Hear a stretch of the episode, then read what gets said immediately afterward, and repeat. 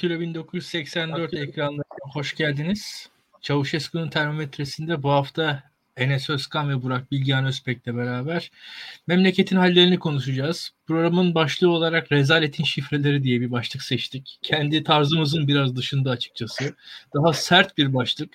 Ee, ama memleketin halleri gerçekten de bizi başka bir noktada e, hani bu noktaya itti öyle söyleyelim. Ee, Enes e, birçok yerde bu konular hakkında Burak Bilgehan gerek ben e, bir şekilde sözlerimizi söylüyoruz. Sen bu konularda biraz daha sessiz kaldın şimdiye kadar ama senin de araştırmaların olduğunu biliyoruz. E, e, bu son e, gelişmeler üzerine e, Türkiye'deki mafya, derin devlet, e, yeraltı dünyası üzerine senin fikirlerini biz merak ediyoruz. Ee, bunun yanında tabii e, sana gelmeden önce Enes e, izleyicilerimizden yayını paylaşmalarını isteyeceğiz. Tabii bir yandan da paylaşmaları yeterli değil. Aynı zamanda beğenmelerini de isteyeceğiz bu yayın daha fazla insana ulaşsın. Öyle bir opsiyonu pek kullanmadığımızı fark ettik. Ee, biraz da beğenseler iyi olurmuş öyle söyleyelim. Ee, çünkü şöyle bir durum var. Beğenmedikleri zaman böyle bizi aynı ekip izlemeye devam ediyor. Hani iyi sadık bir izleyici kitlemiz var ama sabit bir izleyici kitlemiz var aynı zamanda. O yüzden de e, biraz o hani sadık ama sabit olmasın tabii. Sadık olmaya devam etsin izleyicilerimiz. Ee, böyle diyelim. Eee birazcık senle başlayalım istiyorum ben. Son açıklamaları takip ettin sen de. E, yeraltı dünyası karakterlerinin Türkiye'deki konumlarını biliyorsun. Yani bu, bu insanlar e, ne anlam ifade ediyorlar? E, nedir? Yani illegal e, düzen, e, legal düzenin yanında ne işlev görür? E, devletin buradaki rolü ne olmalıdır? Toplum bunlara nasıl yaklaşmalıdır? E, biraz senden bir giriş alalım. Sonra biz devam ederiz diye tahmin ediyorum. Çok sağ olasın İlkan. Ya aslında burada baktığımızda olaya biraz da bir şeyin izlerini görüyoruz. Bu suç ekonomisi üzerine çalışan insanlar bilirler. Ee, devletin aslında e, bir şeyleri finanse etmek için veya e, refahı dağıtmak için ama bu tabii refah dağıtımı demokratik yollardan değil e, belli başlı noktalarda bu illegal örgüt diyebileceğimiz örgütleri kullanabildiğini de görüyoruz. Tabii bu refah dağıtma dediğim aslında biraz ayrıcalıklı bir zümreye veya işte kendine konsolide etmek, yani refahı kendinde konsolide etmek olarak da görebiliriz bunu. Ama bir şekilde o refah bir yerden alınıp başka bir yere verilecek. Bu refahın yaratılması noktası da e, biraz tabii kritik. Şimdi burada hakikaten şey çok önemli. O suçun ekonomisinin biraz izini sürmek önemli ama şu yasa, yaşanan son gelişmeler sadece şeyle ilgili değil. Yani suçun ekonomisiyle ilgili bir şey değil.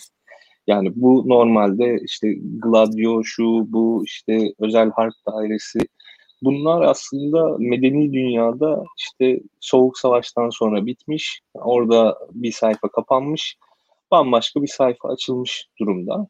Ama bizde bu sistem hala yürürlükte belli fasılalarla olsa da o fasılalarda da şunları görüyoruz. İşte aslında bir ani değişikliğin izlerini görüyoruz. Yani ne zaman e, biraz böyle e, suç ekonomisinin bu büyük kısmı işte bir şekilde e, kamu otoritelerinin e, dahil olduğu kısmı yavaşladığı zaman bir değişim sürecine girdiğimizi görüyoruz. Yani bunların ikisi birbirini besleyen süreçler bana kalırsa. Mesela işte ne vardı?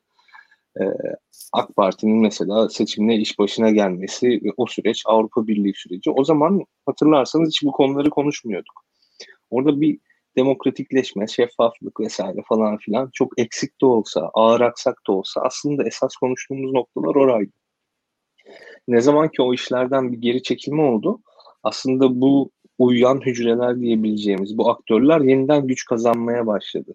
Yoksa biz yani Mehmet Ağar'ı nereden biliyorduk? İşte adam Elazığ'da aday olmuş, e, şey olarak seçilmiş, bağımsız bir milletvekili. Ne mecliste görürdünüz, ne fotoğrafını görürdünüz, ne sağda ne solda. Hiçbir yerde göremezdiniz. DYP'nin başına geçti. İşte yüzde kaçı aldı belli. Hani bu aktörler böyle karanlık dönemlerde tekrardan iş başına geçiyor ama o karanlık dönemleri yaratanların da biraz besleyicileri oluyorlar genelde. Fakat en nihayetinde şeye bakmak lazım. E, bu yani susurluk raporu vardır. Aslında genç izleyicilerimiz belki onu çok bilmez. Kutlu Savaş'ın yazdığı bir susurluk raporu. Orada e, birçok şey anlatır, birçok olay. İşte hiç bugün hatırlamayacağımız bazı isimler işte Behçet Türk, Yeşil, Meşil bilmem ne, Emniyette şöyle, MIT'te böyle, MIT kısmının çoğu gerçi şey de e, kapalı yani e, o devlet sırrı diye açıklanmadı o raporun kısmı. Fakat bağlandığı sonuç şu. Böyle hesaplaşmalar olur, çeteler de olur. Dünyanın her yerinde var. Amerika'da da var, şurada da var, burada da var. Dünyanın her yerinde çeteler var. Fakat esas sorunlu olan aslında bizim hayatımıza direkt etki etmeye başladığı nokta ne? Devletle bunların arasındaki ilişkiler yumağı aslında. İşte o susurluk raporu da işte devletle mafya arasındaki o ilişkinin açığa çıkmasından sonra hazırlanmıştı zaten. Susurluk kazasından sonra işte Abdullah Çatlı'nın ölüp işte Sedat Bucak'ın e, yaralandığı ondan sonra ortaya çıkmıştı. Abdullah Çatlı işte çok bilinen bir şeydi. E, aslında sağcı, ülkücü belli noktalarda bir mafya ve hep şöyleydi. Yani bugün Sedat Peker'in konuşmalarını dinleyen arkadaşlar en çok neyi duruyor? Vallahi biz en çok neyi duyuyor? Vallahi biz devletimizin yanındayız. Devlet şöyle, devlet böyle. Hep kendini devletin içinde konumlandırdığını görüyorlar. Abdullah Çatlı da tam olarak öyle bir adamdı. Onun kızı var Gökçen Çatlı. Onun e, yazdığı bir kitap var Babam Çatlı diye. Orada aslında biraz satır aralarını okuduğunuzda onun izlerini görürsünüz. Bu adamlar güya çok inanmış, devletle e, hemhal olmuş, devletin bekası için çalışan adamlar olarak hep kendilerini lanse ederler. O dün sen Barış'ın yayınında eğer izlemeyen varsa onu da izlesin. E, dün beş olay yayını yaptılar Barış ve İlhan. Orada senin vurguladığın bir şey çok önemliydi hakikaten. Yani yeraltı dünyası hiçbir şekilde şeffaf olmayan, e, işte hiçbir şekilde e, bizim gibi normal insanların kazandığı gibi para kazanmayan vesaire böyle e, alçak bir dünyadır ve oradaki insanlar da aslında temelde hepsi de öyledir. Yani herhangi bir şekilde vay fakir doyurdu, vay şu, vay bu bunların hepsi kılıf vesaire. Burada o ilişkiler yumağındaki dağılmayı birazdan Bilgehan daha iyi açıklar ama bizim dikkat etmemiz gereken şey hep şu. Şimdi Sedat Peker birçok şey anlatıyor, birçok şey anlatacak. Ama biz bu olayın neyini takip etmeliyiz? Devletteki iz düşümlerini. Şimdi Alaaddin Çakıcı devlette bir iz düşüme sahip. Devletin kendisi değil. Devletin kendisi gibi lanse ediyor kendini. İşte şunu yaptık, bunu yaptık. Sedat Peker hakeza öyle devletin kendisi gibi lanse ediyor. Ama bunlar devletin iz düşümleri. Kimi zaman devlet bunları kullanır, kimi zaman bunlar devleti kullanır. Böyle karşılıklı simbiyotik diyebileceğimiz ama vatandaşlar açısından hiç yararlı olmayan sadece bir öyle günübirlik e, kendi menfaatleri doğrultusunda ilişki kuran tipler. Bizim takip etmemiz gereken şey bundan sonra bence o. Yani acaba şey ne olacak? Devletteki iz düşümü ne olacak? İşte bir şeyden bahsediyor. Abdullah Çatlı, aman Abdullah Çatlı diyorum Sedat Peker, pelikancılardan bahsediyor. Bir de Mehmet Ağar'dan bahsediyor. Aslında baktığınızda Mehmet Ağar da şu an devletin içinde değil. Onun da ama devlette bir iz düşümü var. Ne işte oğlu milletvekili, ne işte bilmem kimle yakın. İşte pelikancılar da devletin kendisi değil. Ama onun da bir iz düşümü var. Ne? İşte ailenin içinden Berat Albayrak, onun şeyi yok başında, yok şunun da, yok bunun da. Ona yakın vekiller var, şu bu. Fakat dikkat ettiğim bir nokta şey o Sedat Peker'de. Hmm, yani hiçbir şekilde devletin içindeki aktörlere, şu an doğrudan içinde olan aktörlere pek bir şey demiyor. Mesela hep yorumlarda görüyorum ben. Yok Soylu'yu işaret etti, yok şunu işaret etti ama işaret ediyor sadece. Ona has bir şey demiyor. Hatta şöyle biraz geri sardığınızda olayı Sedat Peker'in bir de bir önceki video serisi var. O daha enteresan. Çünkü orada şey yapıyor. Ya bir videoda vay şu bakana gittim şöyle dedi vay işte Berat Albayrak bunu dedi oradan bir gazeteci geldi şunu anlattı vesaire. Ertesi videoda ya olay aslında öyle değilmiş ben yanılmışım şudur budur. Yani onun da büyük ihtimalle şey tam çözemediği bir şeyler var. Çünkü böyle adamlar yani kendilerinden çok emin hareket ettikleri için büyük ihtimal bir yerden sonra e, akıl yürütme konusunda biraz daha şey olabilirler. Yani e, belki de zayıflıyorlar bilmiyorum yani akıl yürütme konusunda zayıflıyor olabilirler. O noktada e, çok yanıldığını böyle anlatıp duruyor.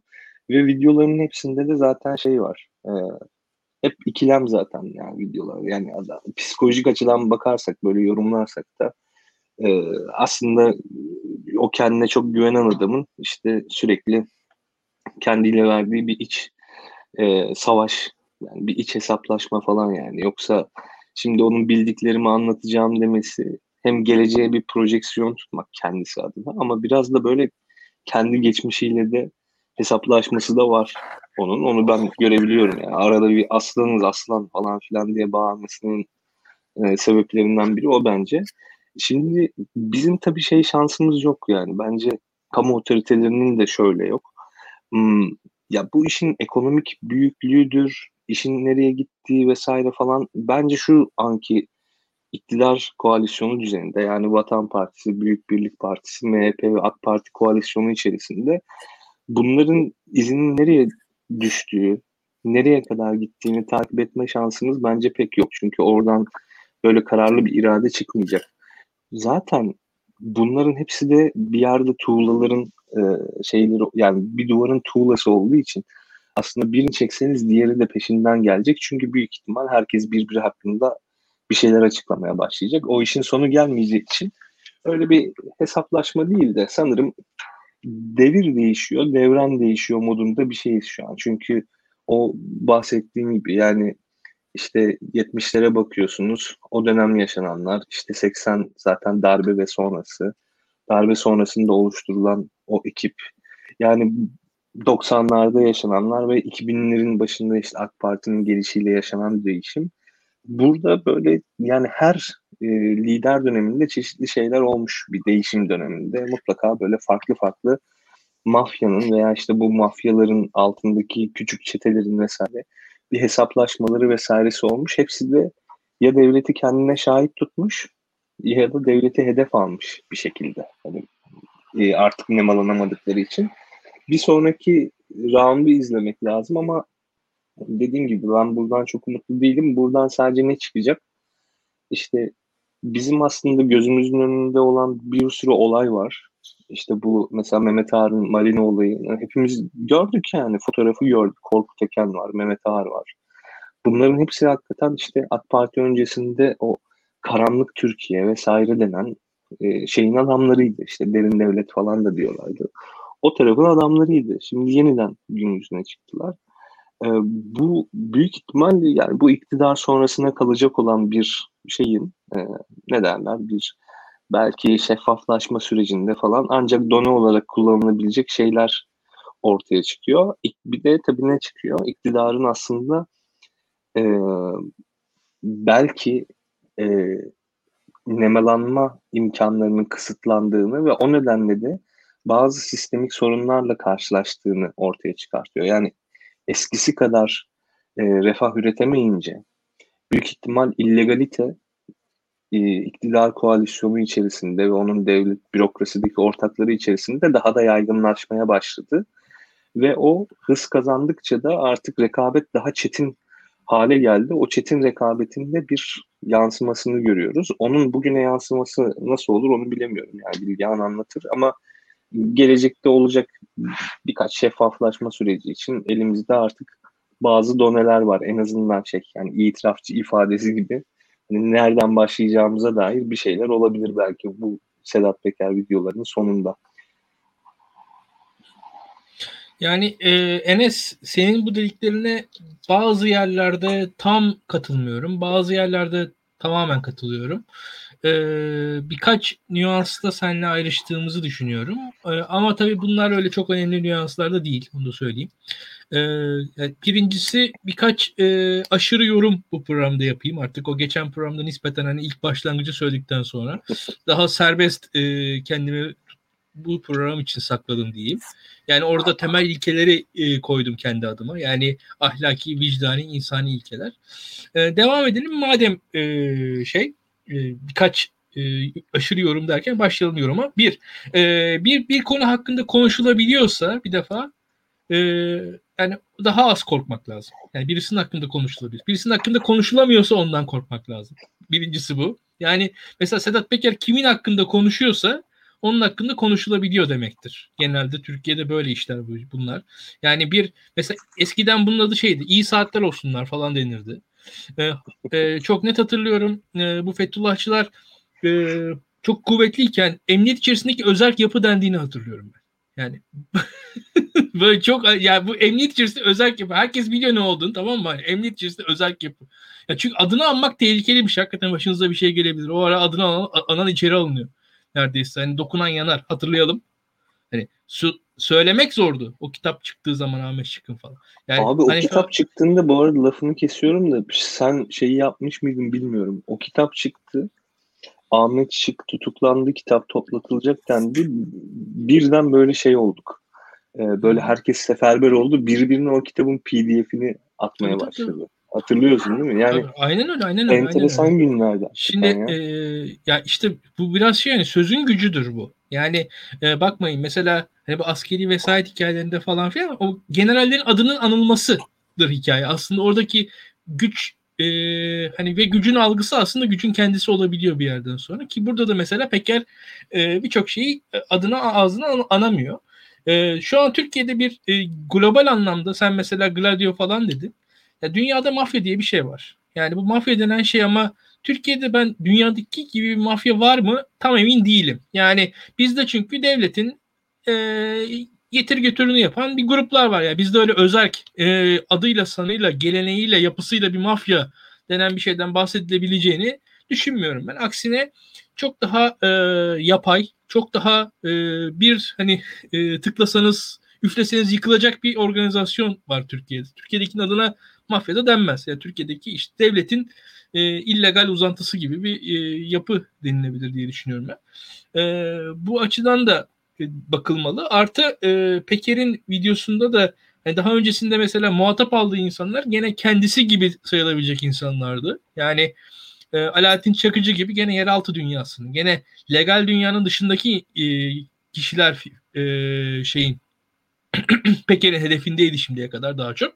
E, şu an ilk defa en azından hani tamam e, resmi bir konumu olmasa da Mehmet Ağar e, bir devlet e, çağrışımı yapan en azından e, oraya yakın bir figür diye düşünüyorum. Hala e, en azından burada Peker'in hedef aldığı isimlerin e, dolaylı doğrudan savunması ne kadar oluyor ne kadar olmuyor onu görmek istiyorum. Hani o konuda kim nasıl pozisyon alıyor hala tam belli değil. E, onları izliyoruz. E, daha bu konuda çok yorum yapılır. E, Burak Bilgehan'ın da ben yorumlarını merak ediyorum açıkçası. Bu süreci sen de izledin. Yani e, ben bu konuda çok konuştum artık. Biraz sen konuş. E, bunun üzerinden muhtemelen yorum yapacak çok şey çıkacak daha bize. Evet yani e, niçin sürekli olarak e, devlet içerisindeki özerk yapılanmalardan bahsediyoruz? Bence bunu bir ele almalıyız. E, Türkiye'de niçin iktidar özerk yapıları meşrulaştıran ve bir süre sonra onları mağlup etmek için daha fazla güç talep eden bir eğilim içerisinde. Yani böyle bir pattern, böyle bir kendini tekrar eden bir kalıp var. Bunlar üzerinde biraz düşünmek gerekiyor. Ee, yani burada Sedat Peker'in kim olduğundan ya da söylediklerinin güncel politikaya etkisinden önce daha büyük bir problemimiz var. Yani burada kanun hakimiyetini sağlamak konusunda isteksiz. Bakın yeteneksiz demiyorum, isteksiz. Dolayısıyla kanun devleti ilkesini e, biraz keyfi olarak esneten e, düşünce yapısının ya da hükmetme e, felsefesinin ürettiği bazı komplikasyonlarla uğraşıyoruz. Yani Fethullahçılar bunun bir benzeriydi. E, Fethullahçılar muhaliflere karşı birçok hukuki olmayan eylemde bulundular. E, yani hukuki olarak tartışmalı eylemde bulundular. Aynı tartışmalı e, eylemi hükümete karşı e, yaptıkları zaman birdenbire kriminal bir örgüt haline geldiler. İşte Sedat Peker'in bugün Deutsche Welle'deki dosyasına baktığınız zaman e, halen daha savcılık tarafından temiz kağıdına sahip olduğunu görüyorsunuz. Ama İçişleri Bakanlığı'nın açıklamasına göre artık organize bir suç örgütü yönettiği tespit edildi. Yani İçişleri Bakanlığı bunu yeni tespit etmiş. İçişleri Bakanlığı'nın tespit ettiği şey Sedat Peker'in organize bir suç örgütü yöneticisi olması değil, Sedat Peker'in hükümet aleyhine ya da İçişleri Bakanlığı aleyhine sarf ettiği beyanatlar. Yani bu şuna çok benziyor. Bir silah veriyorsunuz. Sizin bütün moralinizi bu silahla yıldırıyorlar. E, bu meşru bir eylem halini alıyor ama aynı silahı verdiğiniz kişi size doğrulttuğu zaman silahı aa adam öldürmek, adam yaralamak çok büyük bir suç diye ayağa kalkıyorsunuz. Yani biz sürekli olarak 20 senedir benzer bir döngüyü yaşıyoruz ve bu da çok kaçınılmaz bir şey. Benim aklıma bu bu Giddens'ın e, geleneksel e, yönetimden modern devlete geçişteki mutlakiyetçi dönemi anlattığı kısımlar geliyor. Anthony Giddens burada mutlakiyetçi yöneticilerin bürokrasideki karmaşayı, bürokrasideki rekabeti iyi yönettiğini, hatta bunu yöneterek ayakta kaldığını söylüyor. Ee, şimdi Ankara'da da açıkça söylemek gerekirse yeniden bir oyun kuruluyor mu telaşı var. Mesela 17-25 Aralık'ta yeniden ittifaklar belirgin hale gelmişti. Yeni ortaklar girdi. Bazı ortaklar çıktı ve yepyeni bir düzlem yaşandı. İşte 7 Haziran'dan sonra yine benzer bir şey oldu. Şimdi aynı heyecan yine Ankara'da e, var. Siyasi kulislerde var açıkçası. Ve açıkçası bu heyecanın var olması yani devlet içerisindeki bu özerk yapıların var olması, bunların iktidarın bir parçası olması ve hükümetin de ancak bunları bunlar sayesinde bir şekilde bir otoriter otoriterlik pratiği üretmesi açıkçası üzerinde düşünmemiz gereken bir konu. Çünkü günün sonunda biz kanun devletinin var olduğu, hayatlarımızı kanuna emanet ettiğimiz, yani kanunun bizi koruduğu bir sistemde yaşamıyoruz.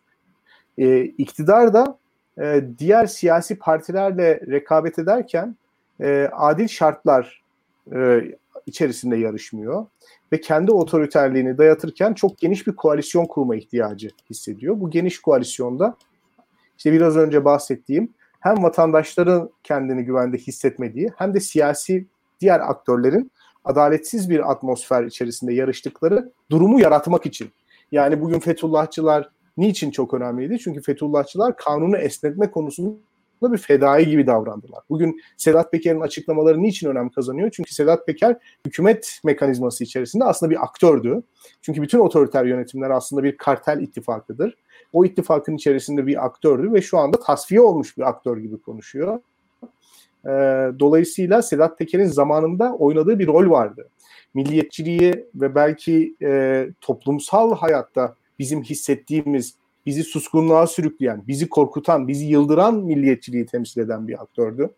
E, barış akademisyenlerine söylediği söz gerçekten çok korkutucu, kan dondurucu bir söz.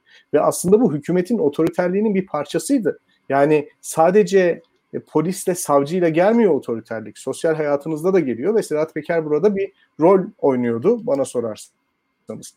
Bunları niçin yaşıyoruz? Bunları işte biraz önce bahsettiğim gibi kanun devleti prensibinden ayrıldığımız için yaşıyoruz.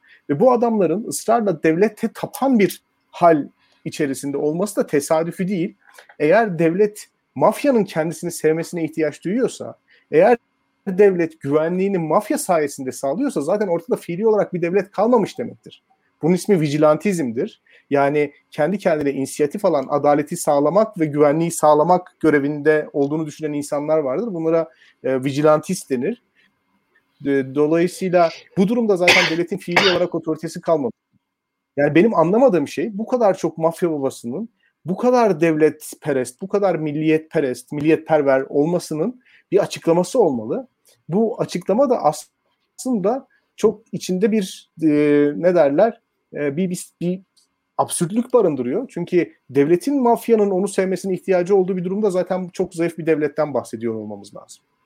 Yani eğer devletin güvenliği mafyaya emanet ise devletin güvenliği kanunla denetlenmeyen herhangi bir kamu personeli olma sıfatı taşımayan, dolayısıyla hukuki sorumluluk taşımayan insanlara emanetse burada devletin çok büyük bir zaaf içerisinde olduğunu düşünmemiz gerekiyor.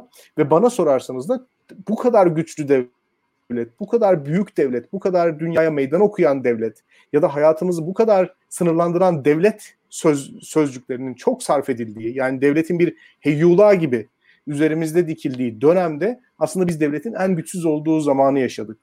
Ve belki 2002'den bu yana bunları yaşıyorduk. Biz 90'lı yıllarda da benzer durumlara şahitlik ettik. 90'lı yıllarda da işte 92-97 arası PKK ile mücadelenin tepe noktasıdır. E, yani 30 bin insanın öldüğü dönem o dönemdir. Ve orada da maalesef kamu otoritesinin kanunları uygulamanın, siyasi partiler arasındaki eşit meşru rekabetin varlığının sorgulandığı dönemlerdi. Yani devletin otoritesinin azaldığı dönemlerde güvenliği sağlamak için kendisini vazifeli gören insanlar ortaya çıkıyor.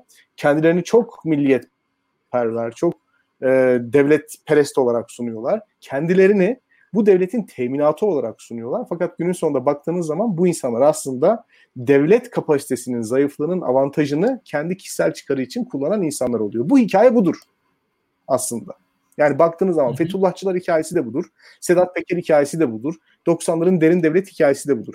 Eğer derin devlet meselesine gerçekten akademik olarak, gerçekten bilimsel olarak bakmak istiyorsanız o hikaye bambaşka bir hikayedir. Evet Türkiye'de bir derin devlet hikayesi vardır. Fakat onun oturduğu yer bu hükmetme pratiğini güçlendirmek için, otoriterliği e, pekiştirmek için sizin kanunu esnetme, sizin sosyal hayatı bir şekilde yıldırma e, enstrümanı olarak kullandığınız komitalardan farklı bir şeydir o. Yani Türkiye'de bu Enes'in bahsettiği gladyolarla işte ne bileyim özel harp daireleriyle falan ilişkilendirmek gerçekten o daha sonra 90'lı yıllardan sonra gördüğümüz komitacılığa büyük bir iltifat olur bana sorarsanız. Çünkü oradaki yapıların kurulmasının hakikaten soğuk savaş içerisinde bir mantığı vardı. Fakat bu adamları yani kişisel zenginleşmeleri için ya da kişisel siyasi çıkarları için bir şekilde siyasetin içine giren, herkesle ittifak yapmaya hazır olan, kanunları esnetmeye e, razı olan ya da sosyal olarak bir şekilde insanları sindirmeye gönüllü olan insanların varlığıyla bunu bence eş tutmamak gerekiyor. Diğer asıl derin devlet meselesini tartışabiliriz. Bunları bunu, bu konuda benim söyleyecek bazı şeylerim var. Ama şu anda benim gördüğüm devlet kapasitesinin zayıflaması, milli güvenlik söyleminin, milli güvenlik söyleminin ya da ülkenin bekasının tehdit edildiği söyleminin e, bir şekilde yükseltildiği, dolayısıyla mevcut kanunların çiğnenmesine cevaz verildiği, mevcut kanunların güvenlik adına, beka adına çiğnendiği takdirde hiç kimsenin bir şey söylemeyeceği bir atmosferin yaratılması bu tip komitalar için, bu tip çeteler için hakikaten önemli bir fırsat oluyor. Dikkat edin bu tip çetelerin kendilerinin destekledikleri siyasi aktörlere karşı yaklaşımına bakın. Onları gayrimeşru aktörler olarak ilan ediyorlar. Ya yani İlkan biz bu demokratik backsliding meselesinde yani demokratik geri gidiş meselesinde ilk olarak ilk koşu olarak neye bakıyoruz biliyor musun? Eğer bir lider, eğer bir siyasi parti re, demokratik rekabet içerisindeki diğer aktörleri meşru olarak görmeyi reddediyorsa, onu şu muhatap olarak görmeyi reddediyorsa orada demokratik geri gidişin ilk sinyallerini almaya başlıyoruz biz. Şimdi 2002 senesinden bu yana aslında böyle bir AK Parti var ve AK Parti'nin bu işbirliği yaptığı gayri kanuni, gayri nizami komitalar bana sorarsanız bu işi pekiştiren yani diğer aktörlerin şeytanlaştırılmasına, diğer aktörlerin kriminalize edilmesine yardım eden aktörler aslında. Bu adamların esbabı mucibesi bu. Bunu yaparak bu denli gözü kara davranarak aslında hükümetin kendi yanlarında olduklarını hatta hükümetin kendi kucaklarında olduğunu düşünüyorlar. Hükümet de bu faaliyetlerden memnun bir şekilde ne güzel muhalifleri e, şeytanlaştırdık, muhalifleri gayrimeşru ilan ettik diyerek halka böyle bir şey gösteriyor. E, böyle bir resim gösteriyor ve iktidarını devam ettiriyor. Fakat bakıyoruz birkaç sene sonra hep aynı senaryoyu yaşıyoruz. Hükümete bu konuda yardımcı olan aktörler ya daha fazla pay istiyor ya sistem içerisindeki diğer aktörleri tasfiye etmeye çalışıyor e, ve bir şekilde bu çarkın içerisinden çıkıyor. E, bunu e, Tayyip Bey karizmasist sayesinde 2013'te 2014'te çok iyi atlattı. Yani Fethullahçılık meselesini kendi kişisel karizması, belki o zamana kadar ekonomiyi iyi yönetmiş olmanın getirdiği bir e, prestijle e, ve o dönemin yarattığı halktaki memnuniyet duygusuyla iyi atlattı. Kendi kişisel karizmasıyla iyi atlattı. Fakat sürekli olarak bu mekanizma işleyince bana sorarsanız ülkedeki ekonomi, siyaseti, hukuku, dış ilişkileri de tehdit eden bir hale geliyor. Artık ülkeyi bu tip streslerden yönetemez hale geliyorsunuz. E, bu da günün sonunda işte işte son anketlerde, son araştırmalarda gördüğümüz gibi AK Parti'nin bir siyasi parti olarak oyunun düşmesini beraberinde getiriyor. Son bir şey daha söyleyeceğim İlkan. Buna da müsaade et. Bu mafya dizilerinin, mafya karakterlerinin, işte bu devlet perest, devlete tapan, kendisini devlet için feda eden e, adeta kendisini devletin fedaisi olarak gören insanların toplumda gördüğü de bir itibar var. Şimdi bu çok korkunç bir şey aslında. Çünkü demokratikleşmeyi biz hep kurumlar üzerinden okuduk ama demokratikleşmenin aynı zamanda sosyolojik bir açıklaması da var. Bireylerin e, diğer insanlara karşı ve kendilerine karşı bazı özgürlükçü duyguların olması lazım ama aynı zamanda bireylerin devlet kavramıyla da ilgili kafalarında çok net bazı e, düşüncelerin olması lazım. Yani devletin soyut kişiliğiyle devleti yönetenlerin somut kişiliği arasında bir ayrım yapabilmeli bir demokratik toplum bana sorarsanız. Maalesef Türk toplumu bunu yapamıyor. Devleti kutsadığı için devleti yöneten somut kişileri de kutsuyor. Dolayısıyla onların her eylemleri de kutsal hale geliyor. Mafyanın, çetelerin, e, işte önce Fethullahçıların, şimdi işte Sedat Peker'in sıklıkla kullandığı kendisini devlet için feda eden işte bir serden geçti gibi sunmasının sebebi de bu. Samanyolu TV'nin dizilerini hatırlayalım. Polis dizileri vardı, asker dizileri vardı. Zinhar kendi kişisel çıkarını düşünmeyen, zinhar insani bir korku yaşamayan, kendisini bu memleket için feda etmiş insanların hikayelerini anlatırlardı bu dizilerde. E Sedat Peker de benzer bir hikayeyi anlatıyor farkındaysanız. E, dolayısıyla o toplumun devlete atfettiği kutsallığı olabildiğince çok sömürüyorlar. İşte Deli Yürek'te, Kurtlar Vadisi'yle, işte ne bileyim Bilimum, mafya dizileriyle zaten heyecan uyanıyor toplumda. Bunları iyi şeyler zannediyorlar. Devletin böyle aksakallılar tarafından korunduğunu, kollandığını falan zannediyorlar. Dolayısıyla o kutsallık algısı hızlı bir şekilde dost düşman, işte hain ile fedai, serden geçti arasında bir dikotomiye sıkışıyor. Hayatı böyle okumaya başlıyorlar. İktidar kimdeyse ötekini de hain ilan etmekte bir beis görmüyor. Yani bugün Tayyip Bey'in ya da Devlet Bey'in muhalifleri kriminalize ettiği zaman Anadolu'da ortalama bir insanın kafasında beliren şey Polat Alemdar'ın karşısındaki vatanı otel lobilerinde satan işte adamlar. Bunları düşünüyorlar yani. Hani onların yanında yer almak istemiyorlar. Böyle bir özdeşleştirme var. Bu kadar benim söyleyeceklerim. E, hızla birkaç şey ekleyeceğim. Bir defa e, gerçekten mesela yayının başında rezalet kelimesini başlıkta kullanmamızın yarattığı hissiyatı e, paylaşmıştım. Ya yani onu düşünüyorum. E, bir yandan da Peker'in söylenleri aklıma geliyor. Sen onu örnek verdin. E, biz kendimize rezalet kelimesini yakıştıramazken aslında bir hani e, internet platformu olarak dahi e, bir yandan da e, Türkiye'de gerçekten son 5 yılda hatta yani 5-6 yılda neredeyse e, adım adım televizyonlardaki dilin değişiminin de e, konuşulması gerekiyor diye düşünüyorum. Yani burada e, Devlet Bahçeli'nin de yani, Devlet Bahçeli 20 yıldır siyasette tanıyoruz 25 yıldır. 25 yıldır da böyle konuşmuyordu bu insan. Yani hani e, giderek e, artan bir e, ne diyelim grado mu dersiniz, yoğunluk mu dersiniz, bir gariplik mi dersiniz, bir saçmalık mı dersiniz? Yani bir seviyesi artıyor dilin, o, o kelimelerin, o ke- yani kullanılan kelimeleri yani e, 15 yıl önceki Devlet Bahçeli'nin önüne koysanız ya bu lafta denir mi falan der diye umuyorum en azından. E, bugün tartışma programlarında standart sözler artık hani hain falan filanı geçtik yani artık neredeyse çok daha bambaşka ya yani yakında düz küfür etmeye başlayacaklar. Yani çok e, öyle bir durum da var. E, ve bu dilin de e, Türkiye'deki düzenin bir parçası olduğunu ekleyelim. E, Peker konusunda ve son açıklamaları konusunda aslında e, Bilgehan'ın bu devlet e, üzerinden e, getirdiği e, yorum önemli. Çünkü aslında bu yorum e, hani Peker'in açmazını ortaya çıkartıyor. Yani bakarsanız teknik olarak e, burada tam bir açmaz var. E, burada da şöyle bir şey var. Yani neticede e, kamuya dair belli iddialar ortaya çıkartması gerekiyor.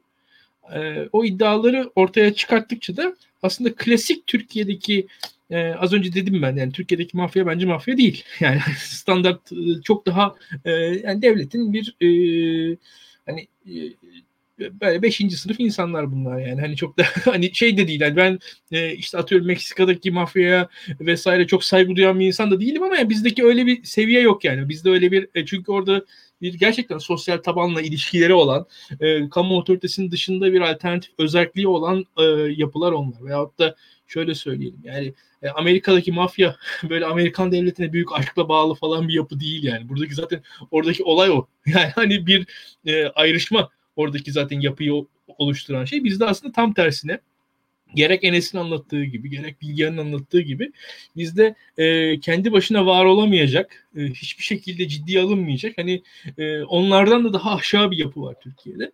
Zaten bu aşağılık hal e, tam anlamıyla şeyi gösteriyor diye düşünüyorum ben. Yani e, şu an mesela Peker'in söylemlerinin analizini yaptığımız zaman onu görüyorsunuz. Bir açmazı var.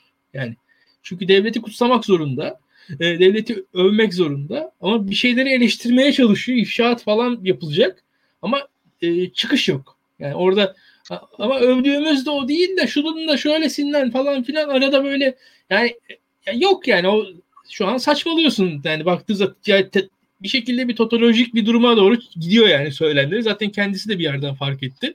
Ya benim anlattığım devlet de öyle değil de başka türlüsü de falan filan ne kaymaya çalışıyor. Çünkü aslında şöyle bir şey var. Bizdeki e, anlatının içerisinde zaten kaos var. Yani o o, o anlattığı bütün saçmalıkları zaten kendisi de yapıyordu.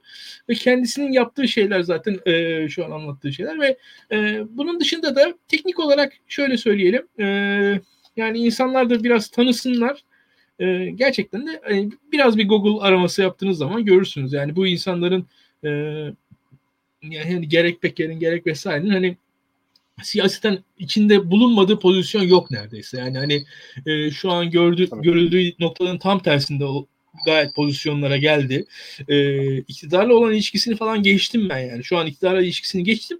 Yani 90'larda falan da bambaşka ilişkileri vardı. Artı e, yani şöyle söyleyeyim hani balyoz ergenekon süreçlerindeki tavırları bambaşkaydı. Yani ben mesela yani az önce biraz merakla hatırlayayım diye baktım hani Hanefi Avcı ya cemaat falan hedef aldığı zaman Hanefi Avcı karşıtırı direkt röportaj vermişti aksiyonu. Onu hatırladım. Orada kendi sitesinde bile duruyor. Yani şu an ama büyük böyle FETÖ düşmanı falan diye anlatmaya çalışıyor kendisi. Yani bu böyle bir adam Hanefi yani. Avcı hani, Ergenekon'un başıdır, başı falan gibi bir şey tabii vardı. tabii canım aynen öyle. Onun vardı. Onu hatırladım işte. Onu sonra aradım ben. Şu an kendi web sayfasında duruyor şu an o röportajı. Hanefi Avcı'nın aleyhine yazdı. Çok komik yani hakikaten. Ee, Gidin bakın silinmeden e, alın arkadaşlar arşivi. ya gerçekten öyle. Ee, o da ilginçti.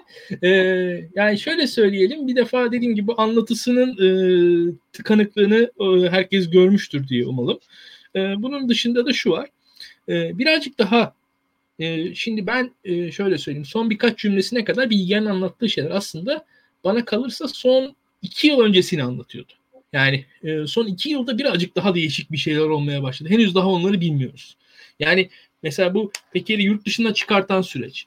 Enes'in işte anlattığı arkası yarın bir sene önce başlayan videolar ama arada kesilen videolar. Yani bir aa ben yanlış duymuşum falan son anda neredeyse bir e, hani e, ne denir Haldun Dorme'nin tiyatro oyunları gibi böyle hani kapı dinlemeler falan yanlış duyulmuştu. En sonunda bir şey olmuş falan filan. Hani oyunun oyunu falan tarzı bir e, sona bağlanan bir video serisi vardı Peker'in. Yani rezalet bir şey seriydi. E, ve yani bir yıl boyunca da sustu, sustu, sustu, sustu. Stratejik olarak sustu. Şu an konuşmak istiyor ama e, kendisinin de zaten fark ettiğiniz üzere e, yani gücünü kaybetmiş durumda. Zaten gücünü kaybettiği için şu an yurt dışında. Şu an bir gücü yok. Zaten e, bu işleri falan çok iyi anlamayan e, gazeteciler falan hala biraz korkuyla bahsediyorlar Peker'den. Yani hani öyle, şu an esasında korkulacak figür o değil yani çok net bir şekilde. Zaten yurt dışında olmazdı. E, o konuda da e, onu da söyleyeyim. Yani hatta mesela e, neyse yani benim videoda gelen yorumlar da o iş, olayı anlamayanların yorumlarıdır onlar onu söyleyeyim. Ama son aslında iki yılın hikayesinde biraz daha başka şeyler var. Yani ne oldu da şu an hala mesela Peker'in anlattıklarında işte e, Enes'in mesela e, Susurluk raporu e, örnek veriyor. Kutlu Savaş'ı anlatıyor. Kutlu Savaş'ı anlattığı şeyleri neredeyse anlatmaya başlayacak Sedat Peker. Yani ben eminim yani o rapordan falan örnekler verecek bize. Biz vay be falan diyeceğiz. Hani 90'lı yıllardaki işkenceden falan bahsetti bir videosunda. Bravo dedim yani hakikaten doğru işkence vardı. Orada o solcu kızlara işkence yapıldı gerçekten de onu şahit olmuştur. Ona inanıyorum yani. O, hani hatta videodaki en net inandığım şey o biliyorum yani o doğru. E, ama e, daha bugüne doğru geldiğiniz zaman zaten asıl hikaye ortada. E, onu merak ediyoruz. Hala Bence şu an onun analizi yanlış. Daha doğrusu yanlış demeyelim de onun analizi eksik hala. Ee, bizim ım, gerçekten de muhalif bir merkez medyaya ihtiyacımız var. Çünkü muhalif merkez medya olduğu zaman hani daha güçlü bir medya olduğu zaman öyle söyleyeyim ben. E, bizim spekülasyon alanımız da genişleyecektir. E, burada zaten bir tek bu e, noktada e, elimizde muhalif siyasetçiler var. E, 90'larda Radikal Gazetesi ciddi ciddi şeyler yayınlardı. Yani e, süreci anlardınız. Enes mikrofonu. Susurluk raporunu Radikal Gazetesi hediye etmişti okurlarına. Hı hı. Tabii tabii. Yani Kesinlikle. o kadar bu işlerin üzerine düşüyorlardı. Ve hatta şimdi senin hafızan güçlü, benim de ufak bir güçlüdür. İlkan okuduğum şeylerden, yani Susurluk raporunda da şöyle bir şey vardı. Ömer Lütfü Topal var. İşte hı hı. sanırım e, bir e, kumarhane bir onun holdingi var. Holdingin adını hatırlayamadım ama e, DGM kararıyla adama mal varlığını açıklattılar. Yani ne kadar garip bir şey. Holding haricinde mal varlığı var. Sağında solunda bir sürü eklemlenmiş şey var. Ve o böyle kamuya açıldı. Hadi şimdi var mı acaba herhangi bir savcı bilmem ne falan filan işte Sedat Peker'e, Alaaddin Çakıcı'ya, şuna buna bunların ilişkili olduğu işte artık uyuşturucu, çek senet vesaire işleri yapan çetelerin başındaki birine mal varlığını hani böyle faş edebilecek, ona ilişkin bir e, yargı işlemi başlatabilecek biri var mı şu an yargıda? Yani ya da bunun yapılması için bir imkan var mı? Asıl zaten bizim yani dikkat etmemiz gereken nokta o. Ya yani çünkü zaten, şey ee... yok. Yani bu yoksa bu Sedat Peker, Mehmet Ağar şöyle demiş, Mehmet Ağar böyle demiş. Bunlar zaten gerçekten yani şöyle bitecek adamlar. Bilgehan'ın dediği çok doğru. Yani bunlar işte bir şekilde devlete sırtını yaslamış adamlar. Çok kolay bitebilirler hakikaten. Yani biraz uğraştırır tabii polisi, işte askeri şunu bunu ama yani biter yani bir şekilde. Bunun nemalandığı toprak mümbit olmasa, verimli olmasa bu kadar en nihayetinde bitecek. Orada e, işte o önemli olan şöyle bir şey. O toprak şöyle bir şey Enes. Yani Türkiye'de suçun tanımı değiştiği için hani çok rahat bir şekilde insanlar da masumlaşabiliyor.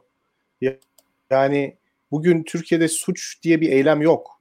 Türkiye'de suçlu var ve suçluyu hükümet belirliyor. Yani kimin suçlu olduğunu belirliyor. O insanın yaptığı her şey kendiliğinden bir suç haline alıyor. Yani bu öyle bir noktaya ulaştı ki e, Fatih Sultan Mehmet'in eşinin türbesinin önünde elini arkaya bağlamak bir suç haline aldı. Şimdi bu bizim güldüğümüz bir şey aslında ama çok net bir şey söylüyor. Önce suçlu ilan edilir, daha sonra o suçlunun eylemleri suç haline alır. Şimdi bu aynı zamanda masumluğa dair de bir şey söylüyor. Masumluk herhangi bir suç tanımı olmadığı için e, suçlu olmamakla ilişkili bir şey. Yani hükümet tarafından suçlu ilan edilmemek, yani hükümetin menfaatlerine hizmet etmek her insanı masumlaştırıyor.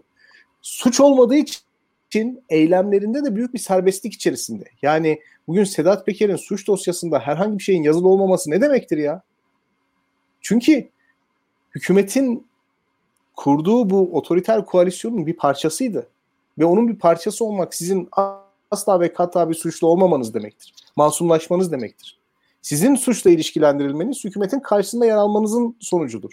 Şimdi bu Türkiye Cumhuriyeti kanunlarının yerine Adalet ve Kalkınma Partisi'nin kanunlarının ikame edilmeyi istenmesinin bir sonucu. Yani buna ne zaman tevessül edilirse Ankara'da hakim herhangi bir klik kendi siyasi ikbalini korumak için Türkiye Cumhuriyeti kanunlarını askıya almaya mail ederse bu tip yapılar ortaya çıkar. Bunun istisnası yoktur. Yani çünkü siz eğer yani suç kavramı ortadan kalkar, yani Türkiye Cumhuriyeti kanunlarındaki suç kavramı ortadan kalkar ve bu insanların yaptıkları her şey siyasi olarak iktidardaki kliye hizmet ettiği sürece masum bir eylem haline alır. Çok çok açık söylemek gerekir. Dolayısıyla bu insanlar bundan faydalanırlar. Bu kadar çok devlet, bu kadar çok millet, bu kadar çok milliyetçilik yapılmasının sebebi de aslında biraz budur. Öyle düşünüyorum. Kesinlikle. Şimdi, ben ona şöyle bir ekleme yapayım İlkan kusura bakma. Tabii. Yani şu pandemi dönemindeki mitingler vesaireler oldu ya. Yani AK Parti'nin şunun bunun falan. Yani aslında kurallar uygulanmadı. Vatandaşa uygulanan kurallar AK Partililere uygulanmadı ya. Ya hakikaten onunla bu olayı birbirinden ayrı düşünmemek lazım. Çünkü çöküş evet, zaten böyle bir şey. Yani Evet çöküş zaten böyle bir şey. O hepsi birbiri ardına sıralanır. Yani en ufak şeyden gözün en gözünün önünde olan şeyden işte 10 kat kapının arkasında olan şeye kadar hepsi birbirine e, dayandığı için hepsi patır patır patır patır çökmeye başlıyor. Şimdi e, Bilgehan bu İmamoğlu soruşturmasından bahsetti. Bu soruşturmanın ortaya çıkması ve hakikaten rezaletinin e, açıklanması hani faş olmasından sonra diyelim. E, Bilgehan e, hemen hemen her AK Partili figür ya biz aslında bu soruşturmayı şey yapmıyorduk. Yani istemiyorduk. Ne oldu da oldu. Bilmem ne oldu. Hatta daha absürt figürler bunu İmamoğlu kendi kendine yaptı falan. Ay, daha da saçmalığı arttırdılar. Neyse. Peki düşünelim gerçekten de. Yani bunun saçma sapan bir şey olduğunu e, hani hakim, savcı, idari amirlik yani İçişleri Bakanlığı hani e, Adalet Bakanlığı, İçişleri Bakanlığı, yargıdaki unsurlar vesaire. Orada bir tane suçlama geldikten sonra diyeyim bir vatandaş oradan dava açıyor, soruşturulsun bu diyor vesaire. Yani bir şekilde bir dilekçe geliyor. Onu şöyle bir durum var ya bu, bu ne saçmalık deme iradesini göstermekten korkuyor oradaki şahsiyet. Bu ne saçmalık diye düşünmesine rağmen. Şimdi peki neden korkuyor aslında? İmamoğlu'ndan mı korkuyor? Yok. Yani muhalefetten mi korkuyor? Yok. Gene iktidarın kendisinden korkuyor aslında. Yani orada birbirlerinden korkuyor şu an iktidar ve ya şu an mesela İmamoğlu konusunda bu saçmalığın yaşanmasının sebebi iktidar içerisinde hani bir önceki yayınlarda konuştuk. Biri soylucu, biri albayrakçı, biri işte partinin adamı, biri devletin adamı, biri MHP'nin bilmem nesi, öbürü bilmem nenin hani e, işte Mustafa Erdoğan'a yakın, öbürü Sümeyye'nin e, şeyinde çalışıyor, STK'sında çalışıyor falan filan. Ya bütün bunların sonucunda hepsi Diyorlar ki ya ben bu e, saçmalığı durdurursam burada İmamoğlu'na bilmem ne ekibi destek verdi diye diğer ekip bana şey yapar. E, o yüzden e, iktidar o birbirini felç etmiş durumda şu an Türkiye'de. Bir defa yani aslında şu yani total bir dekadans bu dejenerasyonu bir de bunlar yaratıyor. Birbirlerini de daha olduklarından aptallaştırıyorlar. Böyle bir şey yaşanıyor şu anda. Yani hani bir de bunu görmek lazım. Yani rejimin karakteristiği ortaya bunun bunları getiriyor. Ya bu çok doğru söylüyorsun. Gordiyon düğümü çok olayı doğru. var ya abi. Gordiyon düğümünü nasıl açarsın? Valla vurursun baltayı açarsın. Normalde böyle şeyler olduğunda işte Tayyip Erdoğan vurur baltayı açardı. Bu sefer o baltayı vuramıyor. Yani niye vuramıyor acaba? Yani o normalde yani Sedat Peker şu ana kadar yani böyle çıkıp konuşamaz yani normalde. Tabii. Şimdi çünkü bu bu mücadeleler yani hiç mi yoktu? yani bu Pelikan tayfası yeni mi çıktı? Mehmet Ağar yeni mi ortaya çıktı? Ya biz bunların işte yansımalarını yeni yeni görüyoruz. Normalde bu hakikaten o düğümü öyle çözerdi Tayyip Erdoğan ama bu sefer öyle yapamadı. O hakikaten enteresan bir şey. Orada da ben şunu biraz görüyorum. Ya şimdi kurumlar çökmeye başlayınca işte bu yani sizin de her zaman dediğiniz gibi bir şey var yani işte yani en otoriter rejimde bile işte belli bir öngörülebilirlik şu bu falan filan kendi içinde bir tutarlılık vesaire olabiliyor. Ya oluyor daha doğrusu. Çünkü aslında o da nasıl devam ettirecek kendini?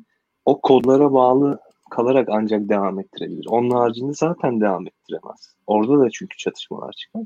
Şimdi kurumlar öyle bir çöküşte ki yani öyle çökmüş ki yani dümdüz otoriterliği bile hani beceremeyecek derecede işte o düğümleri baltayla vurup çözemeyecek şekilde zarar görmüş durumda. Ya ben olaya biraz o açıdan yaklaşıyorum. Hakikaten yani çıkıp Sedat Peker'in şu konuşması bile o hakikaten kurumların vesairenin çöküşünün de getirdiği bir şey. Çünkü daha öncesinde kurumlar güçlüyken devlet kapasitesi de en nihayetinde güçlü oluyordu ve bu adamların ipi genelde devletin elinde olduğu için yani ya ipi ya yemi devletin elinde olduğu için bir şekilde dizginleyebiliyorlardı. Şimdi ne ip ellerinde ne yem ellerinde içeride böyle birileri cirit atıyor. Tabii. Yani e, hatta devam edelim. E, şu an düşünelim hocam Peker hedef mi? Yani yani neler olur bilmiyoruz. Her şey çıkar Türkiye'de olabilir. Ben e, garip İlkan, şeyler de olabilir. İlkan. Zaten şöyle bir şey var. E, Peker'in kim olduğundan öte onun hı hı. E, bir ittifak ilişkisi içerisinde olduğundan şüphelenildiği için bence mesele kamusal tartışmanın bir e, ne derler popüler konusu haline henüz gelmedi. Yani hı hı. biz bunu sosyal medyada tartışıyoruz. Bazı gazeteciler gündeme getirmeye çalışıyor. Fakat böyle hani üst düzey bir kamusal tartışmanın konusu haline gelmedi halen daha. Doğru. Çünkü Doğru. E, Peker kendisini siyasetin dışına çıkmış olarak lanse ediyor. Yani ben artık herhangi bir e, ittifak ilişkisi içerisinde değilim. Kendisini çok ahlaki bir noktada konumlandırıyor. Bu saçmalık. Kendisini hatta e, yani bu hakikaten yani uzun uzun zaman sonra anlatılması gereken bir şey. Bir suç örgütü lideri Weberian devlet savunuyor Türkiye'de. Yani konuşmanın tonuna baktığınız zaman e, hakikaten yani jandarma genel komutanının savcılıktan önce açıklama yapmasının işte kanunlarla çeliştiğinden falan bahsediyor. E, siyasi bir hamle olduğundan bahsediyor. Bu bu hakikaten yani saçmalık. Bunu açıklamaya çalışmayalım. Ama şöyle bir ta- tavır var yani kendisini her türlü siyasi hesabın üzerine çıkartıyor. Onun dışında tutuyor ya da ahlaki bir noktadan konuşuyor. Toplumun her kesimine konuşuyor. Dikkat edin. Kötü söylediğine mutlaka iyi bir şey söylemeyi de ihmal etmiyor. Fethullahçılara dahi iyi bir şey söyledi konuşmasında. Ee, sosyal demokratlara selam çaktı, Kemalistlere selam çaktı, barış akademisyenlerine karşı söylediğini biraz yumuşatmaya çalıştı. İşte zaten Türkeşçi, zaten Turancı, zaten Pantürkist Kemalistlere selam çakıyor, hürmetini söylüyor, işte hadisten bahsediyor, ayetten bahsediyor. Yani kendisini böyle Türkiye'nin aradığı merkez siyasetin ve devlet kurumsallığının e, avukatıymış gibi ortaya koyuyor. Bu tabii kimseye inandırıcı gelmiyor. Çünkü herkes biliyor ki Sedat Peker halen daha siyasi sistemin içerisinde. Yani bu sistemden kopmadı. Sistemin dışına çıkmadı. Sistemin içinde olmak demek de ne demektir? Diğer aktörlerle yeterli düzeyde bir irtibatınızın olmasını gerektirir. Şimdi herkesin aklındaki soru Sedat Peker'in hangi aktörle yeterli düzeyde irtibatı var ve hangi aktörle müttefiklik ilişkisi içerisinde.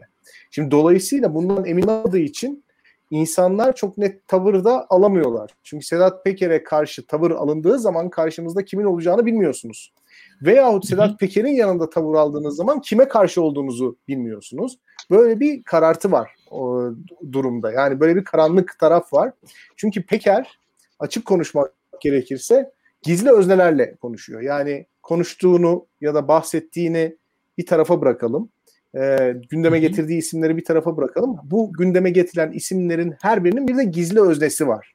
Yani anılmayan ama yüklemden bizim o işin kimin yaptığını bildiğimiz bir gizli özne var. Şimdi bu gizli özneleri insanlar keşfetmeye çalışıyor. Ben 3 bölüm izledim bu diziyi. Şu anda e, dördüncü bölümü bekliyorum. Dördüncü bölümde gizli özneler eğer açığa çıkarsa ben tartışmanın alevleneceği kanaatindeyim. Ama şu anda insanlar o konuda tam emin olamıyorlar.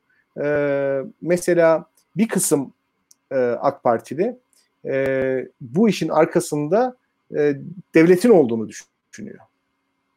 Bir kısım AK Partili bu işin arkasında e, AK Parti içerisindeki bir kliğin olduğunu düşünüyor. Pelikancıların olduğunu düşünüyor. E, bir kısım AK Partili e, işte bu işin e, çok basit bir ma, e, mal bölüşümü anlaşmazlığı olduğunu falan düşünüyorlar. Şimdi bu iş netleş netleşmesi lazım yani. Henüz daha netleşmedi. E, benim kendime ait bir fikrim var açık söylemek gerekirse. Ben bu e, e, konuşmaları dinledim. Kendime göre de bir analiz yaptım. E, pelikancılar ile Mehmet Ağar'ın aynı ölçüde suçlandığı kanaatinde değilim. Pelikancıların siyaseten suçlandığı, e, Ağar'ın ise hukuki olarak sonuçlar doğurabilecek suçlara muhatap olduğunu gördüm. E, bu dile getiriliyor. E, dolayısıyla her ikisine karşı, her ikisine de kategorik olarak karşı üçüncü bir aktörden bahsedemem ben açıkça söylemek gerekirse. E, Peker bir şekilde devletle olan samimiyetinin imasını yapıyor. Fakat ben onu da çok inandırıcı bulmadığımı söylemek zorundayım. Yani o ihtimali bir şekilde bir tarafta tutalım. Fakat e, bu e, bana çok çabuk anlaşılabilir bir durummuş gibi geldi. Bu kadar e, amatör davran davranacaklarını düşünmüyorum açıkçası. Ama dediğim gibi gizli özneler ortaya çıkmadan e, ben bu konu bu konunun siyasi olduğunu düşünmekle beraber hangi ittifak ilişkisinin hangisine karşı olduğunu söylemekte acele etmeyeceğim. Ya, Ve e... şu da var. E, bir ya ittifak ilişkisinin şöyle bir yanı da var. E, hepsi aslında tek bir de noktaya bağlanıyor ya. Yani hangi ittifakı kurarsan kur. Aslında o ittifakların hepsi tek bir noktaya bağlanıyor. Çünkü aslında iktidar bir yani. Bir iktidar var. İçinde kaç tane ittifak, e, koalisyon bilmem ne falan filan olduğunun bir anlamı yok şu aşamadan sonra. Bir tane ittifak var. Çok belli bir şey yani bu. O işte esas bizim gözümüzün önünde olması gereken şey o. Yani hakikaten iz düşünleri dediğimiz şey de o. İşte çünkü hep şeylerden bahsediyoruz ya işte e, Merkez Bankası Başkanı değişti çünkü Naci Ağbal gitmiş sunum yapmış bilmem ne bilmiyoruz. İşte aman e, Cemil Ertem şunu mu dedi, işte Yeni Şafak'ın bilmem ne yazarı bunu mu dedi. Tamam Bunların hepsi nerede dönüyor yani bu olaylar? Bu olayların döndüğü yere bakmak lazım. Yani bunların hepsi sarayın içinde dönüyor. Yani kimi gidiyor işte Erdoğan'a sunum yapıyor, kimi gidiyor dosya veriyor, kimi gidiyor bilmem ne yapıyor. Şimdi hep geliyoruz geliyoruz aynı yerde tıkanıyoruz. Merkez Bankası da olacaksa adam bir şekilde Tayyip Erdoğan'ın gözüne girmek zorunda. İşte ne bileyim bilmem nerede marina sahibi olacaksa da öyle, Tarım Bakanı olacaksa da öyle, şu olacaksa da öyle, bu, bu olacaksa da öyle. Yani iş gidiyor dolaşıyor, gidiyor dolaşıyor işte gücün merkezine ne kadar yakınsayabileceğine geliyor. Yani çok tehlikeli bir şey tabii ve aslında o gücün merkezini yani o merkezin kendisini de dağıtabilecek bir şey. Yani AK Parti açısından da tehlikeli. Zaten AK Parti hani parti olarak aşırı güçsüzlenmiş durumda sırf yani bu nedenden dolayı. Ama bakalım yani hani şeyi dördüncü, beşinci bölüm e, işte onuncu bölüme kadar gidecek herhalde bu şey. O zamana kadar neler çıkacak bilmiyoruz ama bir şekilde o iz düşümlerin e, düştüğü düzlemi de göz ardı etmemek lazım. Ya e, Bilgehan'ın anlattıklarını düşününce gerçekten de ben e, ben de bir tersten hatırlamaya çalıştım e, son bir haftayı. Hmm, itham edilenlerden gelen tepkiler e, yani birkaç amatörce ani itiraz, e, inkar hariç e, kitlesel hiç değildi bir defa. E, susabilecek olan herkes evet. sustu. E, onun dışında sustu. şöyle söyleyeyim ben, e, susabilecek olan herkes sustu. Ve şöyle yani itham edilen e, yakınlarını da korumadı birçok insan. Yani daha ziyade yani orada bir kenarda durdu. E, yakınları ya mesela şöyle söyleyeyim e, Sedat Peker'le bugüne kadar yakın olmuş AK Partililer de suskun şu anda. Sedat Peker ne yapıyor? Bu adam bize ihanet mi ediyor? Bu adam aslında iyi adam da bugün yoldan mı saptı? Ne yaptı? Yani ya Sedat Peker'e güvendik, hata yapmışız, basiretimiz bağlandı mı? Ya işte düne kadar yanındaydık. İşte biz mesela ya, ya Sedat Peker'den bağış almış mesela STK'lar ya biz yanlış yapmışız falan da demediler. Yani hani böyle şimdiye kadar bakarsanız Sedat Peker'in temas kurduğu insanlar var e, o cenahta. O, onlardan da evet. yani bir şekilde hani biz hep görürüz ya tövbe ederler. Hani baktığınız zaman işte bir ya Fethullah Gülen bizi kandırmış falan. Yani o, tarz bir şey de görmedik yani açıkçası. Hani bir Sedat Peker miladı konur falan hani şu, şu günden sonra artık Sedat Peker'le temas. Hani orada e, sen dedin ya işte bilmem kaç 2014 yılıyla 2020 yılları arasında iş adamıydı. 2020 e, işte Ocak'ta Türkiye'den ayrıldı. O ara tekrar suç örgütü lideri haline geldi. Ya şimdi bunun gibi bir böyle bir Sedat Peker mi anlatır? Hani ne, ne kurulacağı henüz daha insanlar bilmiyorlar. Yani, e, yani Sedat Peker kimdir sorusuna şu an tekrar bir cevap verilecek. Yani bakıldığı zaman. E, ve şöyle söyleyeyim ben e, bu noktadan sonra e, hani bazı hani en azından bu noktadan sonra mızrak çuvala zor sığar. Sığmaz. Ya bu kadar ithamdan Doğru. sonra. Bir, bir yerden sonra yani e, çünkü şimdiye kadar neydi? E, birbirlerini itham ettikleri zaman tamam. Yani burada zaten klasik olay nedir? Ben geçen yayında onu anlattım. Yani bir mafyanın en rahat meşruiyet e, imkanı şudur mafyalarla mücadele eden mafya diye kendini konumlar. Yani mafyaların mafyası aslında. Hani Türkiye'de ya Sedat Peker hikayesi böyle kurgulanmış bir hikayeydi. Yalan bir hikayeydi. Ama böyle kurgulanmış bir hikayeydi. Açıkçası ama bir hikayeydi. Satılabilir bir hikaye. Zaten biraz bu yüzden de işte bizde Kurtlar Vadisi diye dizi çekildi. Hani bizde bu yüzden bu kadar popülerleşti. Bu yüzden işte zaten hani hatırlayın işte Yusuf Miroğlu gitti hani raconları racon kesti falan işte biz küçükken hatırlıyorsunuz sen. Yani öyle her perşembe insanlar izlediler falan. Yani orada klasik hikayeler bunlar yaşandı. Ee, hatta işte internette caps'ler falan yapıldı. Web sayfaları kuruldu vesaire. Ee, ama bu, bu, bu da bir fake bir anlatıydı yani. Hepimiz biliyorduk bunu. Böyle değil yani. Bu mafyaların mafyası diye bir şey olmaz. o, o komiktir yani mafyaların mafyası diye bir hikaye. Ee, ama bugün e, şimdi şöyle ya da böyle e, Türkiye'deki e, devlet kurumlarının işleyişiyle arasında sorun var Sedat Peker'in. Yani bir, bir sıkıntı var ortada. Yani e, işte savcılar görevlerini yapmıyorlar diye. Bunlara görevlerini yaptırmayan kim? Yani mesela en basitinden. Yani böyle Tabii. tek tek şeylere girdiğiniz zaman o, o babam başka bir yere evet. çıkar o. E, ki e, şöyle söyleyeyim ben e, Türkiye'deki e, hani hele hele şeylere doğru gidelim. E, işte ya e, geçen konuşuyoruz bir arkadaşla böyle ya Hasan Heybetli, Atilla Aytek falan hikayeleri anlatıyor. Onu düşünüyorum ben. Yani Türkiye'de böyle mafyanın falan e, devlete karşı bir laf söylemesi böyle bir durum yoktur. Yani bizde çünkü zaten mafya mafya değildir derken kastım buydu yani. Hani çünkü şu anki Sedat Peker bayağı sınırları aşmış bir durumda. Yani bu e, Türkiye standardında biraz standart dışı. Noktaya gelindi zaten o anlattığım şey. Hani yayının başında diyorum ya hani devlet bir yandan kutsuyor bir yandan eleştiriyor ama eleştirirken kutsamaya çalışıyor. Tam ne, ne yapacağını bilemiyor. ya o, o, o şu an aslında klasik mafya anlatısının dışında biraz e, sürdürülebilir bir noktada değil diye düşünüyorum. Ya şimdi bu mafya mevzunda da tabii bu ekonomik güç de önemli ya. Yani evet. şimdi tabii mafyaya baktığımızda işte ekonomik güç, işte aile ilişkileri, işte evet. bölgesel ilişkiler falan bunlar önemli. Şimdi Sedat Peker işte onun bulunduğu bölge işte karşısında kim varsa onların bölgeleri vesaire hem onlara bakmak lazım hem de bu kavga nereden çıktı? Büyük ihtimal benim dediğim gibi yani bu ekonomik rantın artık çok dağıtılabilecek e, duruma gelmemesi veya paydaşlardan bazılarının daha fazla pay istemesi üzerine. Çünkü bu paydaşların içinde devletten bürokratlar da belli ki var. İşte siyasetçilerin olması mümkün. Şimdi bunlar vardır ya yoktur diyemiyoruz. Ee, şimdi bu mafyanın işte o, Ömer Taşay'ın kitabını koymuştu ya. Hı hı. İşte suskunluk yasası falan filan.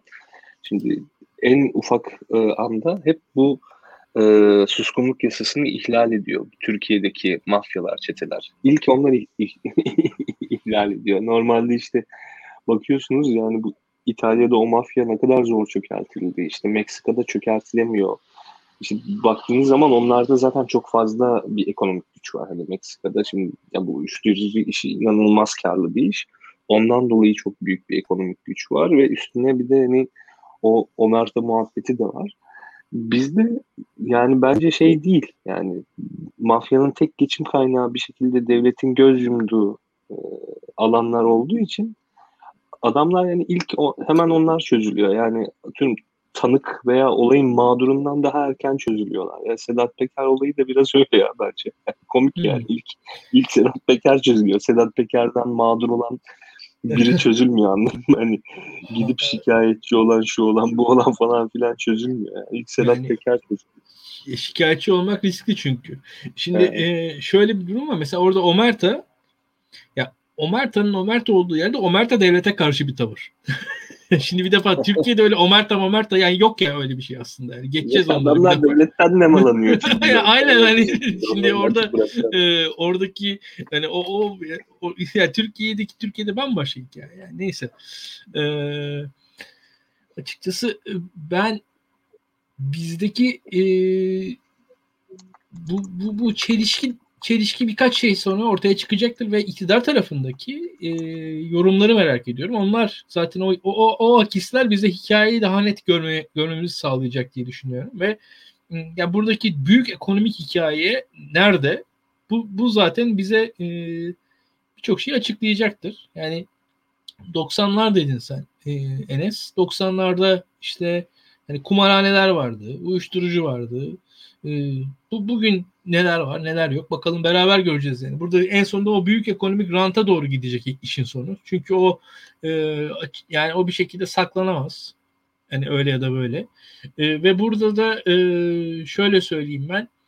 E, iktidarın kendi içindeki çelişkiler de buradan tekrar ortaya süzülecektir diye tahmin ediyorum. Ki e, ben bu e, şeyin sonucunu da yani hani 10 gün içerisinde 15 gün içerisinde falan görürüz. Yani bu ay içerisinde falan bayağı bir şey netleşir gözümüzde diye düşünüyorum. Yani. Bence de. Bence de. Bence de. Bence de. Bence de. Yani bunun e, siyasi bir sonucu olacak. Siyasi sonuç için zaten bence biraz önce de söylediğim gibi Sedat Peker konuşuyor. Siyaset dışına itilmiş, e, intikam için veya ailesinin örselenmiş haysiyetini onarmak için konuşan bir e, imaj çizmeye çalışıyor ama öyle değil yani. Hani Tabii. tekrar söylüyorum. Yani Sedat Peker'in evine bir kadın polis yollansaydı Sedat Peker bugün hiçbir şey söylemeyecek miydi yani? Mesela buradan hani bakalım hani oradaki hani bir e, uyuşturucu köpeği ve bir kadın poli, uyuşturucu köpeği yerine bir hanımefendi e, oraya gitseydi vesaire arama için bu hiç sıkıntı olmayacak mıydı diyelim yani. Mesela dert bu mu yani şu an tabii, Türkiye'de? Tabii. yani Sedat Peker'in derdi bu değil. O halen daha siyasi sistemin içerisinde ve bir oyuncu. E, öyle olduğunu düşünüyor. Oyuncu olduğu için de girdiği bir takım ittifaklar var. Bu belli olacak. Yani o hangi ittifakın içerisinde olduğu ve kimi e, counterbalance dedikleri, kimi dengelemeye çalıştığı ortaya çıkacak. Ya benim bu konuda bir tahminim var ama spekülasyon yapmayacağım açıkçası. Ee, hı hı. Yani o bakımdan yani ama birçok insanın aklına de, şuradan bir çağrışım yapmalı. Yani biraz önce sen de söyledin. Sedat Peker'in şikayet ettiği ve olmuyor dediği ya da e, Türk Ceza Kanunu'na göre suç olarak tanımlanan eylemleri ortaya çıkmasını önlemek için görevli olan kişiler var ve Sedat Peker bunların görevlerini yapmadığını e, hı hı. ima ediyor. İhmal ettiklerini ima ediyor ve ihmal ederken de bir grup aidiyeti içerisinde hareket ettiklerini, bu grup aidiyetinin de devletin e, kurumsal hiyerarşisinin dışında olduğunu açıkçası söylüyor.